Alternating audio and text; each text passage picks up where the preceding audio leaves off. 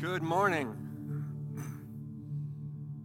Are you one of these people that when someone asks you how you're doing, you have like a stock answer? Or do you answer every time somebody asks you how you doing, you have a different answer based upon how you're doing that day? Like, I'm good, I'm great, this is a rough day.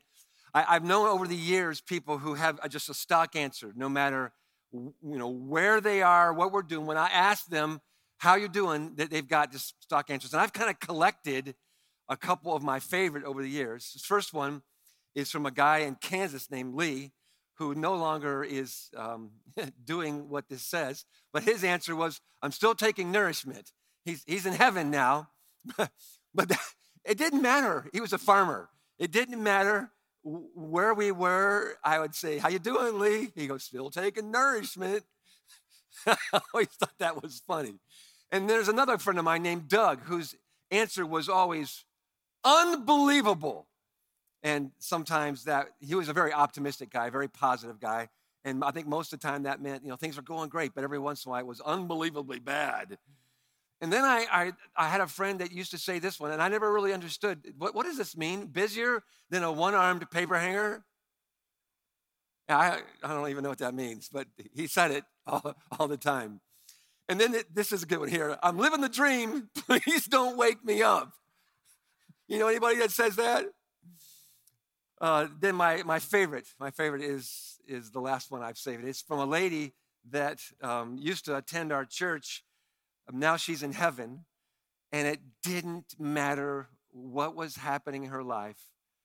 She always had a one word answer. Her name was Naila Jeffries. And those of you who know Naila, you can say out loud with me, what would Naila always say in every campus? Because there's people in every campus that knew her. What would she say when you asked her how she was doing? She would say, blessed. There you go. That was always her answer. And sometimes, you know, especially toward the end of her life, things were really going bad. Blessed, and her face would beam. And um, I've, I've thought of Naila and always saying that. Recently, I was talking to a person after the service, and they, I said, you know, how you doing? And they said, blessed. And I was like, oh, it reminded me of Naila. Now, you can be blessed, but not feel blessed, right? Is this, is this true? You can be blessed, but not feel blessed. So this morning, let me ask you a question. How blessed do you feel? And when I say this morning, I don't mean like this moment necessarily, but at this, at this you know, time in your life, how would you say, you, you know, so I've given, actually given you some words, zero to 10, what would you say? And here's some words to help you you know, I don't feel any blessing at all. You know, we've been studying, you know, Ephesians a couple months, a couple, a year ago or so, and we read early on in the book of Ephesians that Paul says, "Blessed be the God and Father of our Lord and Savior Jesus Christ, who has blessed us with every spiritual blessing in the heavenlies." So I know I'm blessed, but I just don't feel blessed. Or maybe you would say, "Yeah, you know, every once in a while I feel a sporadic trickle of blessing." Or maybe you'd say, I, I feel a steady flow. I'm just so grateful. Is there anybody here today that would say, in any of our campuses, maybe sitting at home, I feel the blessing of God just being poured out upon me? So, so kind of take your temperature, take your blessing temperature, and be honest. You know, if, if, you're, if you're feeling no blessing, just be honest, but say, that's, that's what I feel, or whatever, you, wherever you are. And I'll come back to that in a second.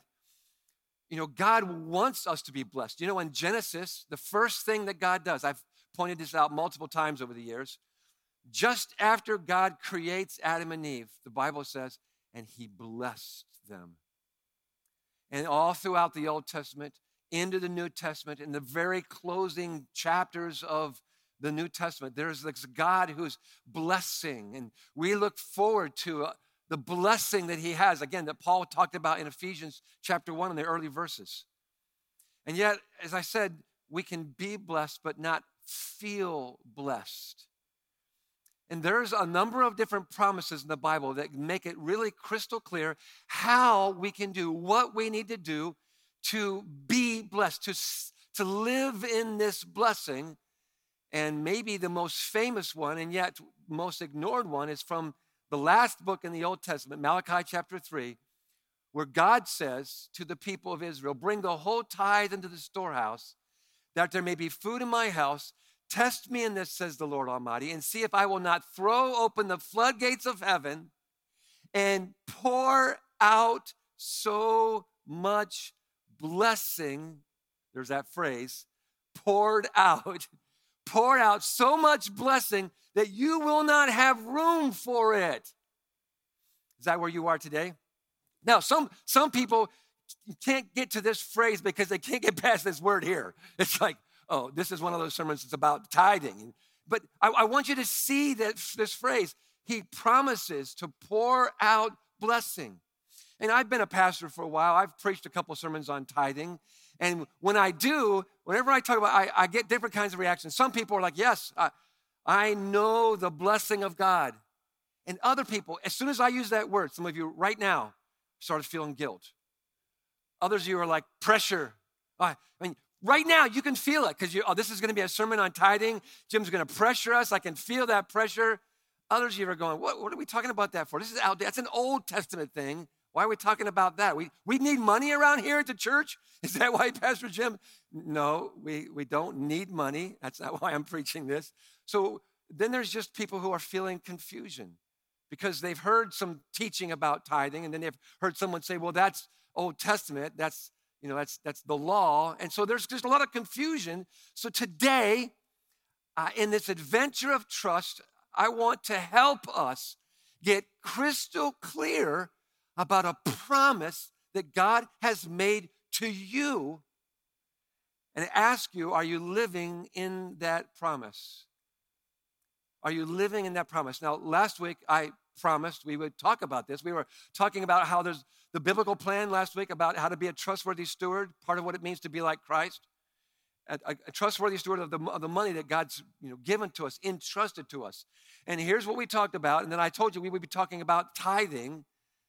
And um, so I, that, that's what I want to help you see today. When, when God says, bring the whole tithe into the storehouse, what is he talking about? What does that word mean? What is tithing?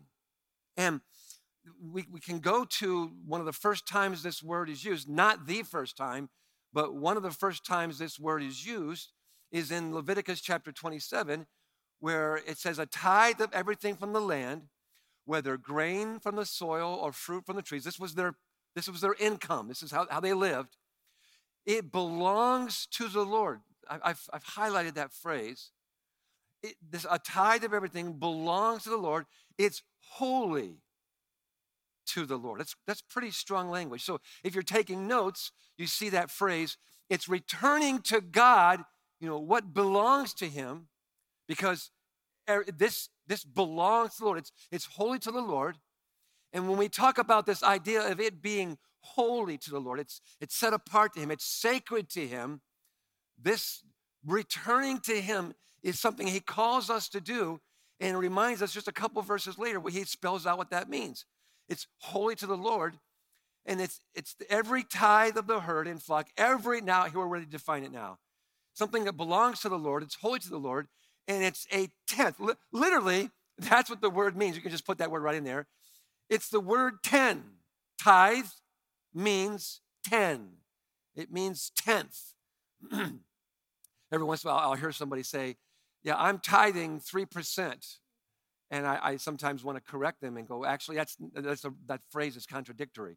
The word tithe means 10 or 10%. So you can't give 10% that's if you're giving 3%. So what you should say is, I'm giving 3%, which is wonderful. That's the average, what, what the average person gives in, in America. They give 10, you know, 3% to a church or a charity or some kind of a social organization. That's, that's you know, you're giving that. You, you don't have to. You're choosing to do that, but, but you, you don't tithe 3%. You, if you're giving three or four or five or six or seven. And so, you know, God says, give the whole tithe. In other words, the, the whole 10%. Then this language down the middle of the verse, he says, test me in this and see. So God is inviting people who are in relationship with Him. It's one of the few places in the Bible where God says, Try me, test me, I dare you. and what he's saying is, trust me. In fact, we've been saying throughout this adventure of trust that, that money is a trust training tool. And specifically, when we get to God's command for us to give 10%, to return 10% to Him, that's a trust training tool that God has instituted. This is, this is the big thing I want you to see. God does not need our money. God does not need our money. We don't give uh, 10%, or if you want to give more than that or less than that, we, whatever money we give to God, it's not because God is like, boy, I just can hardly make, it. I can hardly make ends meet this month, you know, or, or God's kind of wringing his hands in heaven going, man, I wish the people of God would tithe. I just don't, ha- I'm, I'm, I'm hurting. I need something. No, no. It's not about what God needs. It's God's way of trying to teach us to trust him. Here's the big deal God calls us to trust him and knows that each one of us, so you don't need to, don't need to elbow your neighbor, neighbor, each one of us struggle to trust him. And God knows that for 99% of us, our money, whether we're rich or whether we're poor, sometimes people think this is just a rich people, rich person's problem. No, it's absolutely rich or poor. The, the, the biggest thing that we struggle with trusting in is money. And so, whenever we, we talked about this a couple weeks ago, whenever you're engaged with a money transaction, it always involves trust, whether it's with your bank or whether it's your local grocer or whether it's a electronic, some electronic um, transaction. Money always involves trust. God knows that. We know that. So we call our money trusts and securities, and it's just built right in. And God, all the way back then, when some of their currency was cows and grain and and they, we're still developing coinage.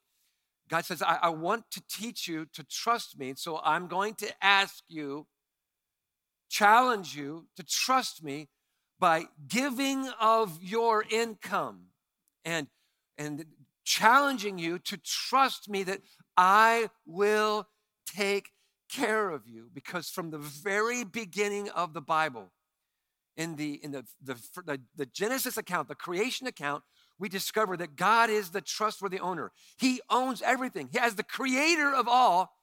He owns everything. And we've been talking about, you know, that everything in the world belongs to God. We belong to God. All the money belongs to God. Everything belongs to God. And He's always trustworthy in how He deals with what He belongs to, what belongs to Him. And one of the interesting, trustworthy things that God does is to entrust to us something of what he owns and then calls us to be stewards, specifically trustworthy stewards. So I keep talking about us. We, who is it that should be tithing when the Bible commands us, when the Bible calls us, when the Bible challenges us, because it does all three things? Who's the us? Is it the Old Testament Israelites? Is it the New Testament Christians? Who's us? Is it the people of the world? Is it people who, who don't even believe in God? Is tithing for people who don't know God? No, it's not. Tithing is for people who are in relationship with God. The, the people of God. So in the Old Testament, that's the Israelites. In the New Testament, that's followers of Jesus. Peter calls us the people of God. So anybody who is in a saving relationship with God, it doesn't matter whether it's 5,000 years ago or whether it's today, you're the people of God. And you are, when you become a people, when you become a part of the family of God, you enter into a relationship with God. And the way that we do that is in covenant. God takes the first step of the covenant. He blesses us and He protects us and He calls us to trust Him. And then in the New Testament, he takes this step of the new covenant by sending Jesus to, to die on the cross for us. The only way we get into relationship with God is by trusting him. By trusting him.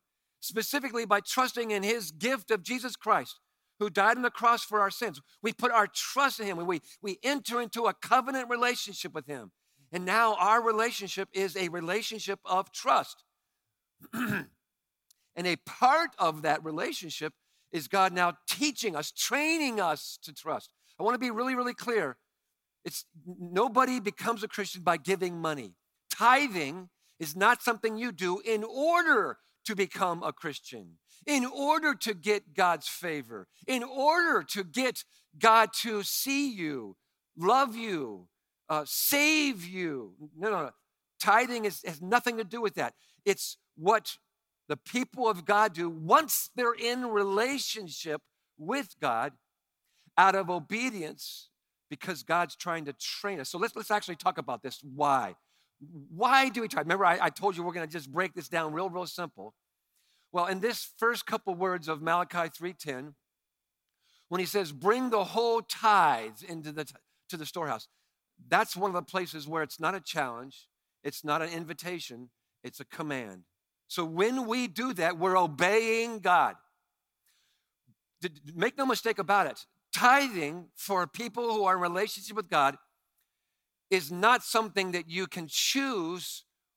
I want to, I don't want to do that, but I still want to obey God. Just like anything else, when you disobey God, that affects that relationship. It doesn't it doesn't break it because God's covenant with us is much stronger than our obedience or disobedience. You hear me? Right? Amen. It, aren't you glad that our covenant with God is not based upon whether we've kept it today or how well we kept it yesterday or how well we've kept it over the last year? No, it's based upon God's faithfulness, the fact that He's a trustworthy God.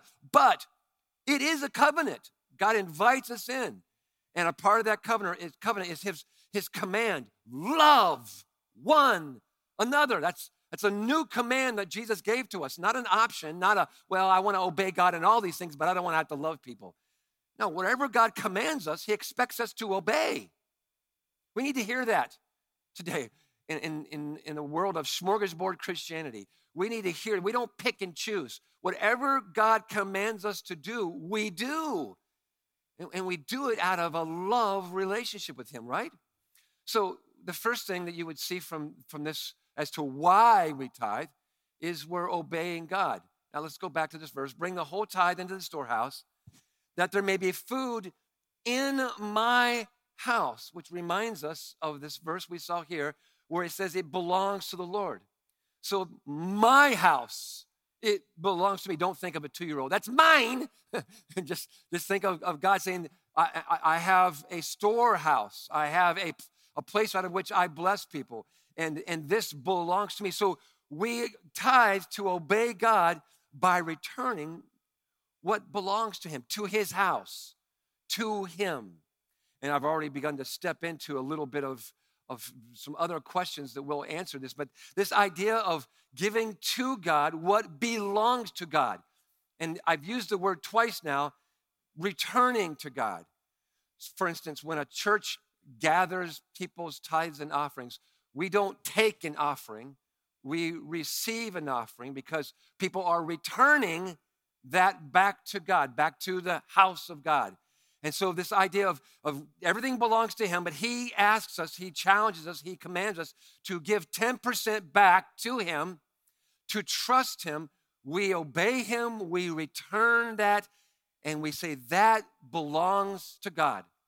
Now, some of you have already begun to think to yourself, I, I hear you, Jim, and I, I am a follower of Jesus, I am a part of the family of God, but man, we're living in hard days. And this feels like a message that doesn't really account for the difficulties. I mean, have you noticed how expensive things are today? Yes, I've, I've noticed it. Have you noticed that people are losing their jobs left and right? Have you noticed, you know, this is a financial difficulty? Have you noticed what's happening to our investment accounts? Have you, have you noticed what's happening to the economy? Yes, I've, I've noticed all those things, just like you. I live, uh, live in the same world as you do. But I don't look at the world through the lens of the economy. I don't look at the world through the lens of how I feel. I look at the world through the lens of the Bible and through the words of God. Amen? So, so obeying God really has nothing to do with the economy. It has nothing to do with how things are going. It has everything to do with what has God said? What is God calling us to do? See, this is where trust comes in. Because when I feel like I've got all that I need, I'm, I may be less inclined to trust God unless I've been trained to trust God. One of the things that uh, I'm so grateful to my parents for is my, my parents trained us as kids to trust God, to tithe from a very early age.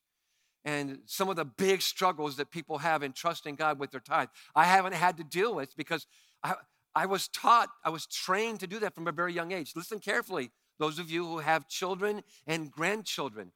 What a blessing you give to your children and your grandchildren when you teach them to trust God from a very young age. This is how we live in this family. We trust God. One of the ways that we trust God is we return to Him the tithe, the 10% of what He, like, give, even from a young age, give your kids 10 pennies. I mean, don't do that when they're 16. but from a very young age, give them 10 pennies and teach them. Now, one of those we return back to God. I mean, all of us can afford 10 pennies to give to our children to teach them the basics. So it becomes, are you checking out with me? So it becomes a part of their life and they just do it. But because I know that we live in challenging times, uh, let me let me use kind of use an illustration here about the way some of us live our lives. Um, going to put a uh, piece of pie here, or, or actually, uh, my favorite pie, French silk pie. And um, this is the way. Do we have? Oh, isn't this great? Thank you, Tim, and our tech team. Uh, this is how so many of us live. We're like, okay, well, the first part of the pie um, gets taken out before I even see it. It goes to Uncle Sam, right? And so this first piece of the pie, boy, I'm hoping I can get some of this on my fingers so that I can accidentally just have to eat a little bit. Boy, this is this is a challenge. Okay, so there's there's the first, yes. There's the first piece of the pie. I mean, I don't even get to see that. Uncle Sam takes it.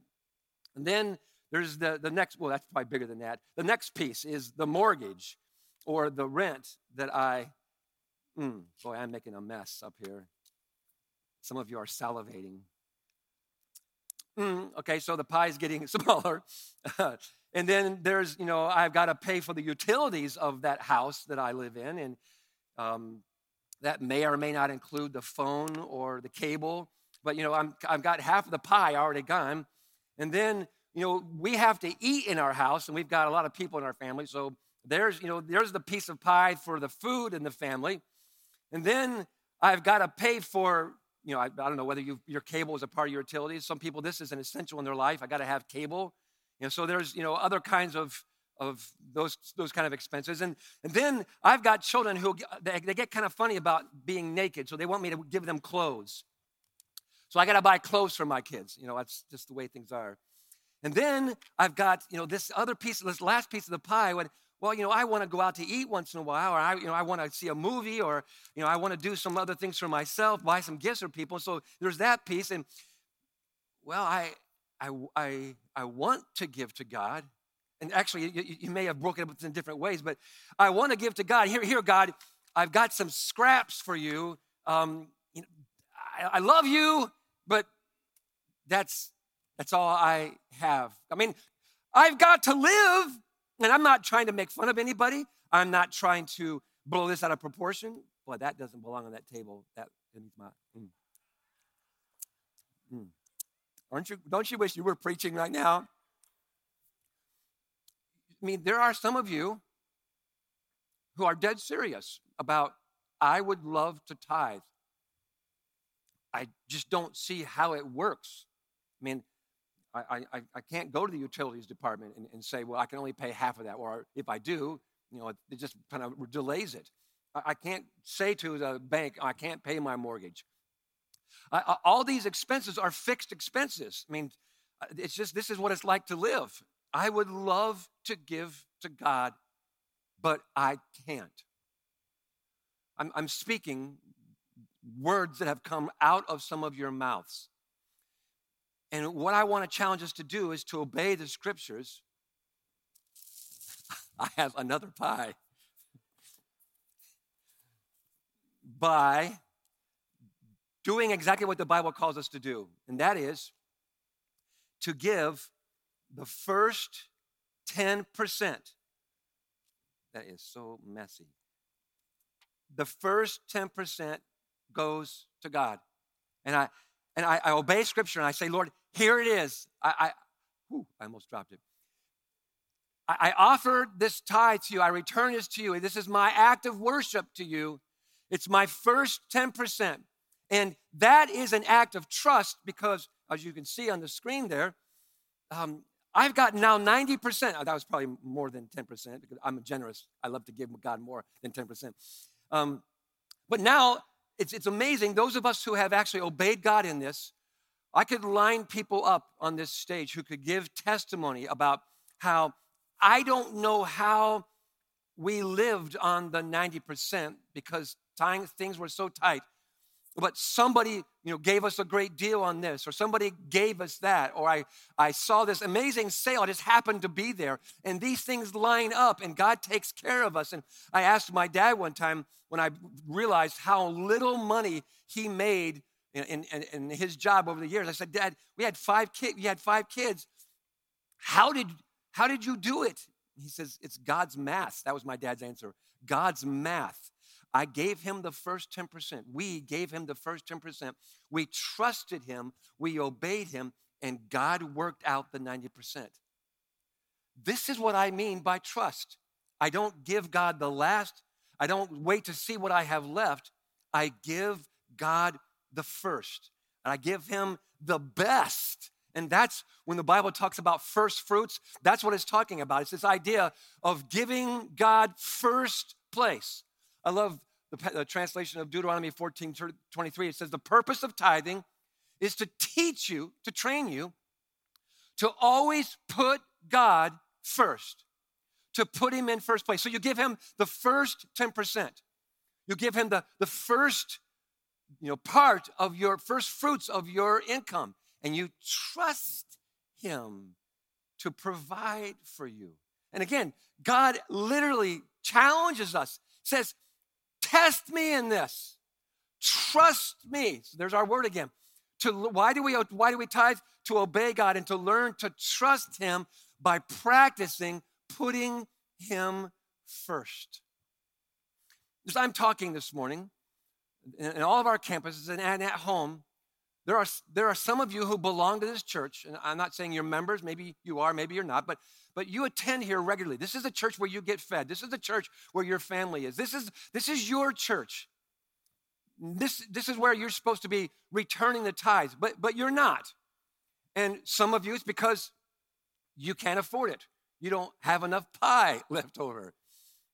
Um, others of you maybe have never been taught the importance of giving God the first 10%. Others you have heard it, but you've just kind of put it in the back burner because you're like, I can't do it. I can't do it. There's lots of different reasons why we don't tithe. I want to challenge you today to take a step in obeying God that may seem to you to be outrageous. I want to challenge you, every one of you, to obey God in returning to Him the first 10% of your pie, the first 10% of your income to God on a consistent, regular basis. And because the, this passage in, that we saw from, from Malachi 3.10, where God literally says, test me, we're going to once again take the Bible at its word. And We've created this thing, we've, we've done this before, called the 90 Day Tithe Challenge. And this is a picture of our website. You go to our website, go to Give, drop down, and there's a, there's a new drop down menu that we've just put in called the 90 Day Tithe Challenge. You go to that, you click onto that, and that gives you a chance to, to sign up. Here, here's a 90 Day Tithe Challenge to obey God for 90 days based upon His an invitation to test him. This is not the board. This is not Jim. This is, this is God saying, Test me in this. What's this? Bring the whole tithe into the storehouse and see what's the test? See if I will not pour out more blessing than you have room for. So here, here's how this goes. Today, you sign up, uh, or later on today or tomorrow, you sign up for the 90 day tithe challenge. You fill out that little form, and, you, and by that, you're saying, I'm going to trust God for 90 days. And, and the, here's what we are asking for you to, to tithe on a regular basis. And the end of that, th- that 90 days, you step back and have you obeyed Scripture? Have you given that tithe every time you got paid? Have you been faithful in that? Did you test God or did you a little bit here, a little bit there? No. Did you test God? Yes. Then here's the question Did God bless you over those 90 days? Now, God always blesses you. This is, this is more blessing. Can you see more blessing in your life over those 90 days? And if you can say, uh, nope, actually, things actually got harder. I lost my job. I don't think that counts as a blessing. Um, it might be a test, but we're, we're challenging to, for God to live up to what He says in Malachi 3:10 in your life. This, this is just trusting God. Some of you are like, wow, how can you do that? Are you kidding me? This is how we live our lives. this is not a big deal. It's not about us, it's about God's faithfulness. So I have no problem taking God's word at His word. So if you do, I want to challenge you just for 90 days. Try obeying God's very clear command. Test me in this. What do you think? Uh, now you can say, well, I don't want to test God because I'm afraid he might come through and now, I, now I'm stuck. You know, at least you're being honest. But boy, there's no adventure there. There is no adventure there. Test him. Step into this blessing. Because remember, he says, he doesn't say, I will just take care of you. He says, Test me in this and see if I will not open the floodgates of heaven and pour out more blessing. So much blessing you won't be able to have room for it. That's the abundance that he's inviting us into.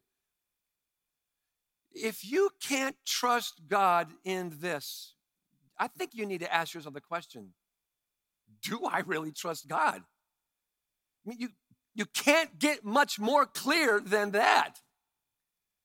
So trust Him.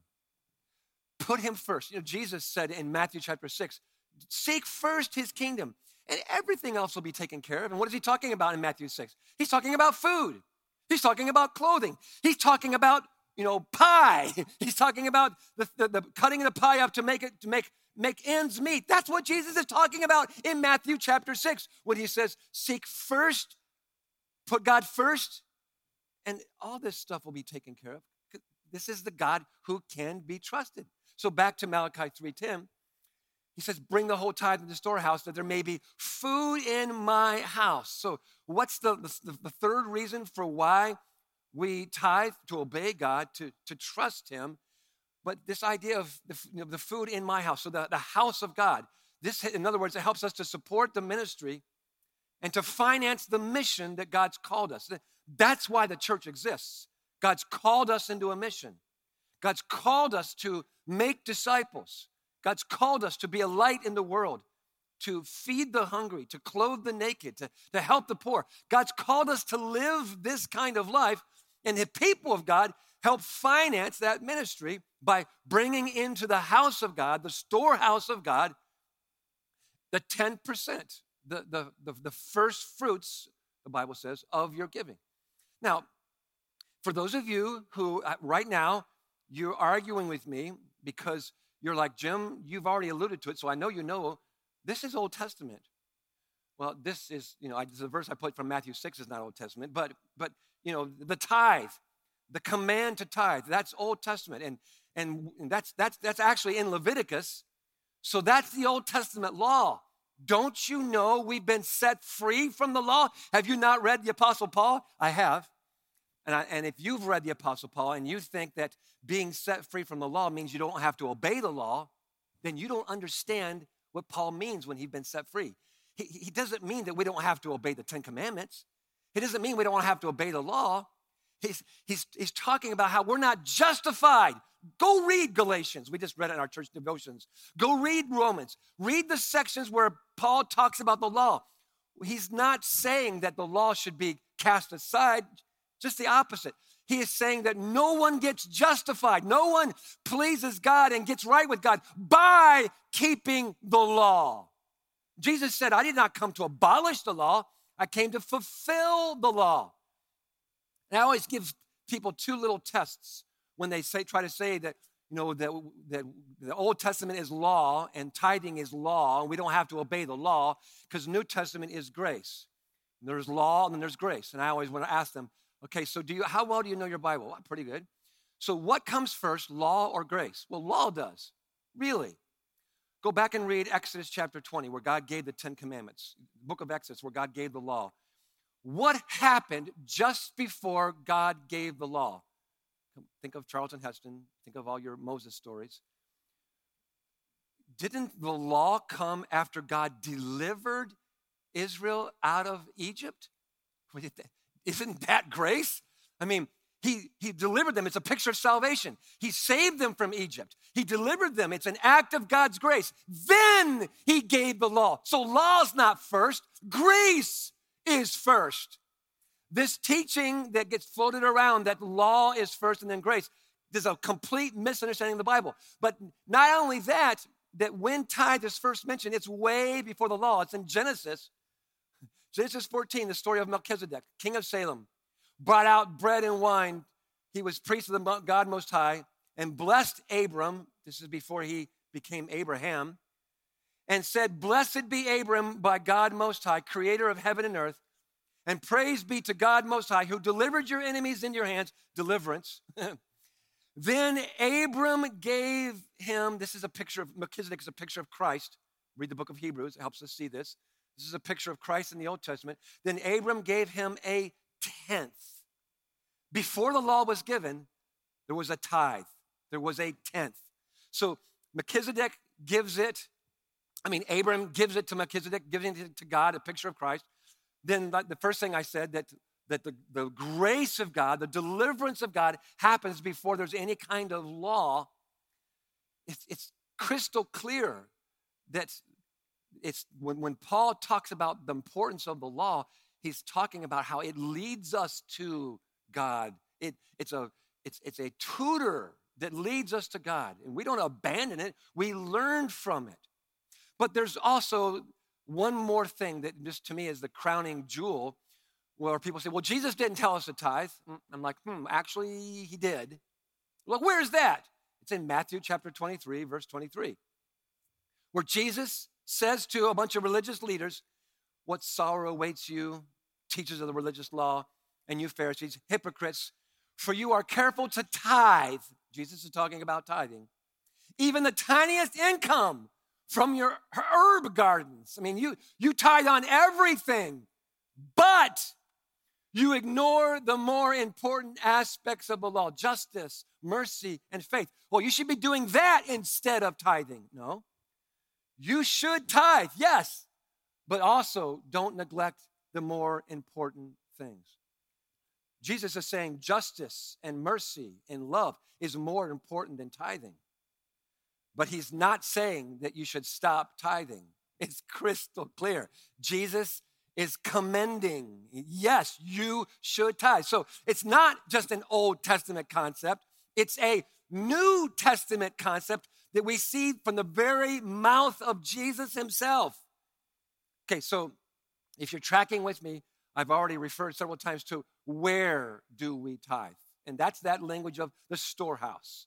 It's that language of, of the, the, the house of God where, where we bring our tithes, the treasury, you might say.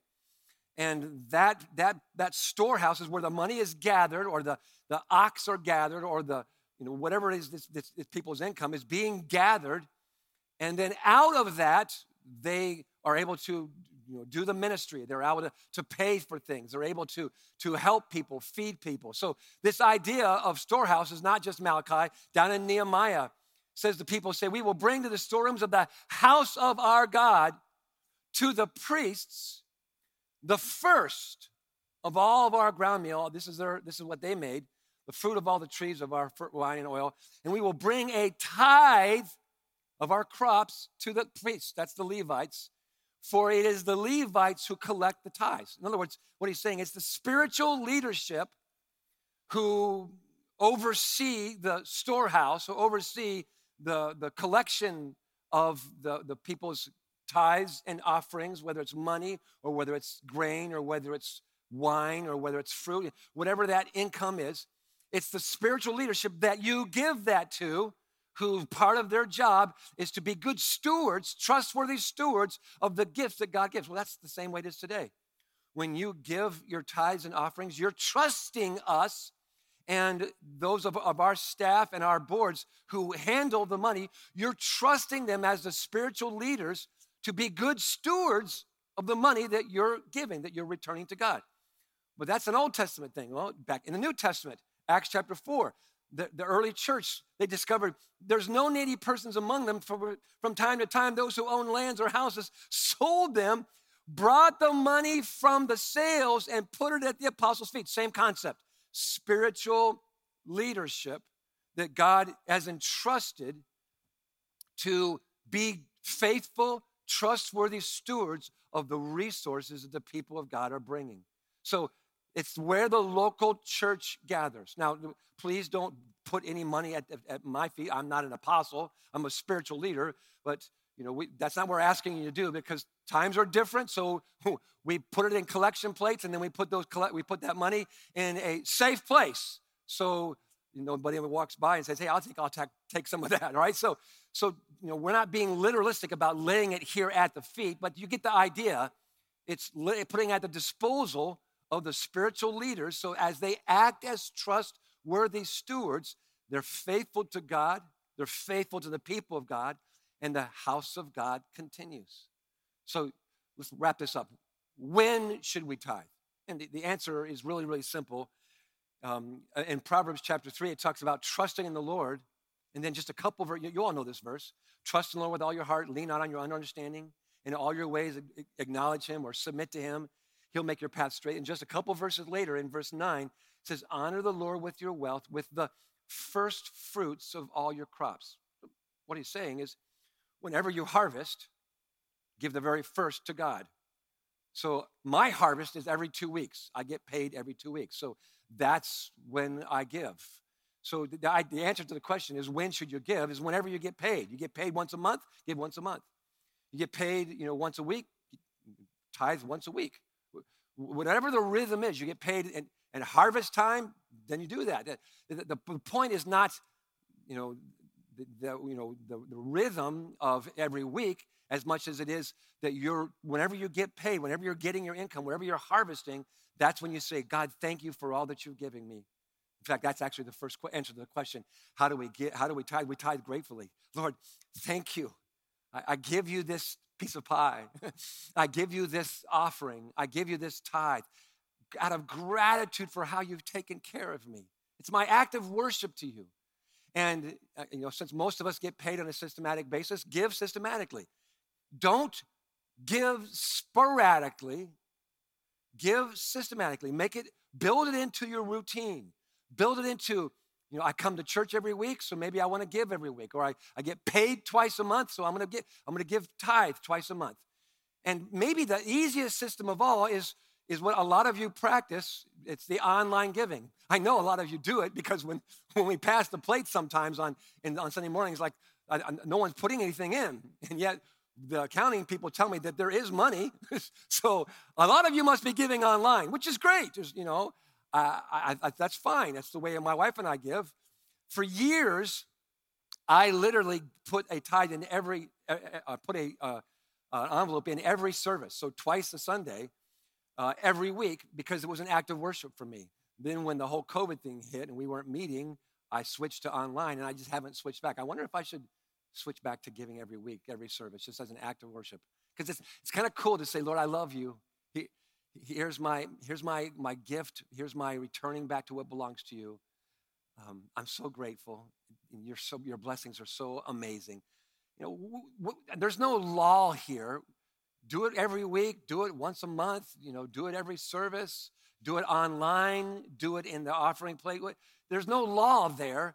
Just do it in a way that is a, is a, a picture of gratitude and a picture of obedience, and a picture of, Lord, I'm, I'm trusting you. Because at the end of the day, that's what this is.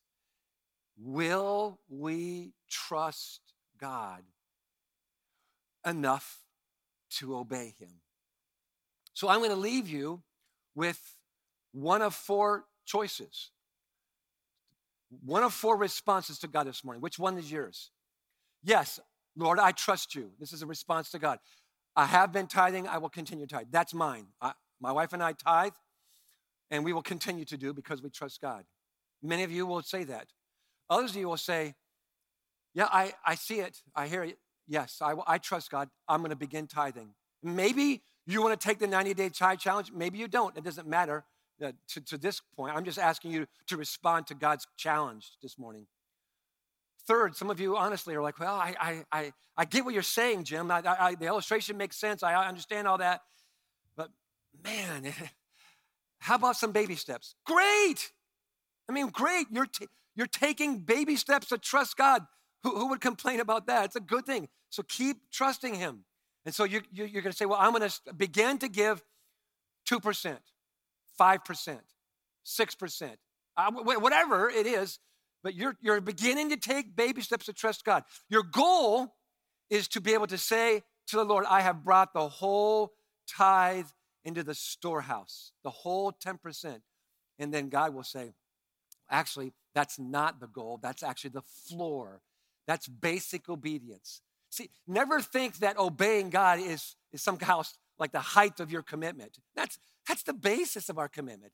And as God blesses us, many people have found that I actually want to give more because you can't outgive God. But I'll let you figure that out with God. But take a step.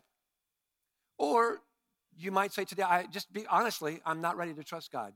And again, uh, at least you're being honest. You're, you're not fooling yourself. You're not fooling God.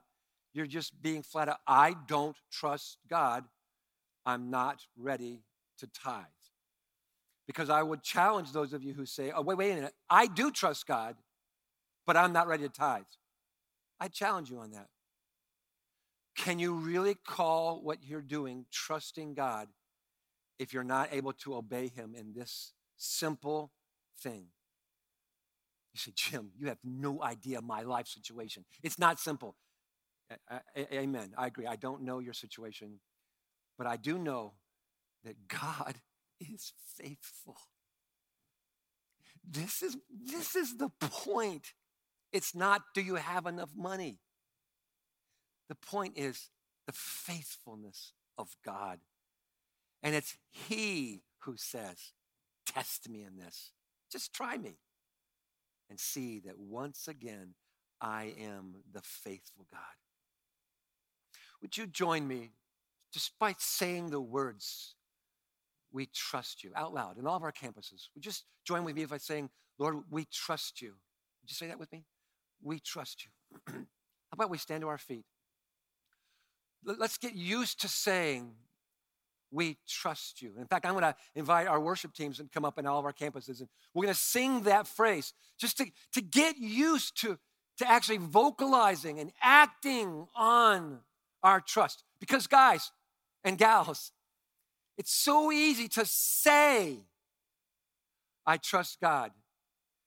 And in a couple of seconds, to sing, I trust God. But then instead, trust yourself. So let's take steps. Let's say it. Let's sing it. And then let's do it. And let's trust God together. Amen. So, Father, I, I pray for each one of us as we consider what is our next step in trusting you. God, thank you for your promises. Thank you for your commitment. Thank you for your faithfulness. And may all of us who know you, who are in relationship with you, take a step in trusting you. For I pray this prayer in your holy name, the one who is the faithful one.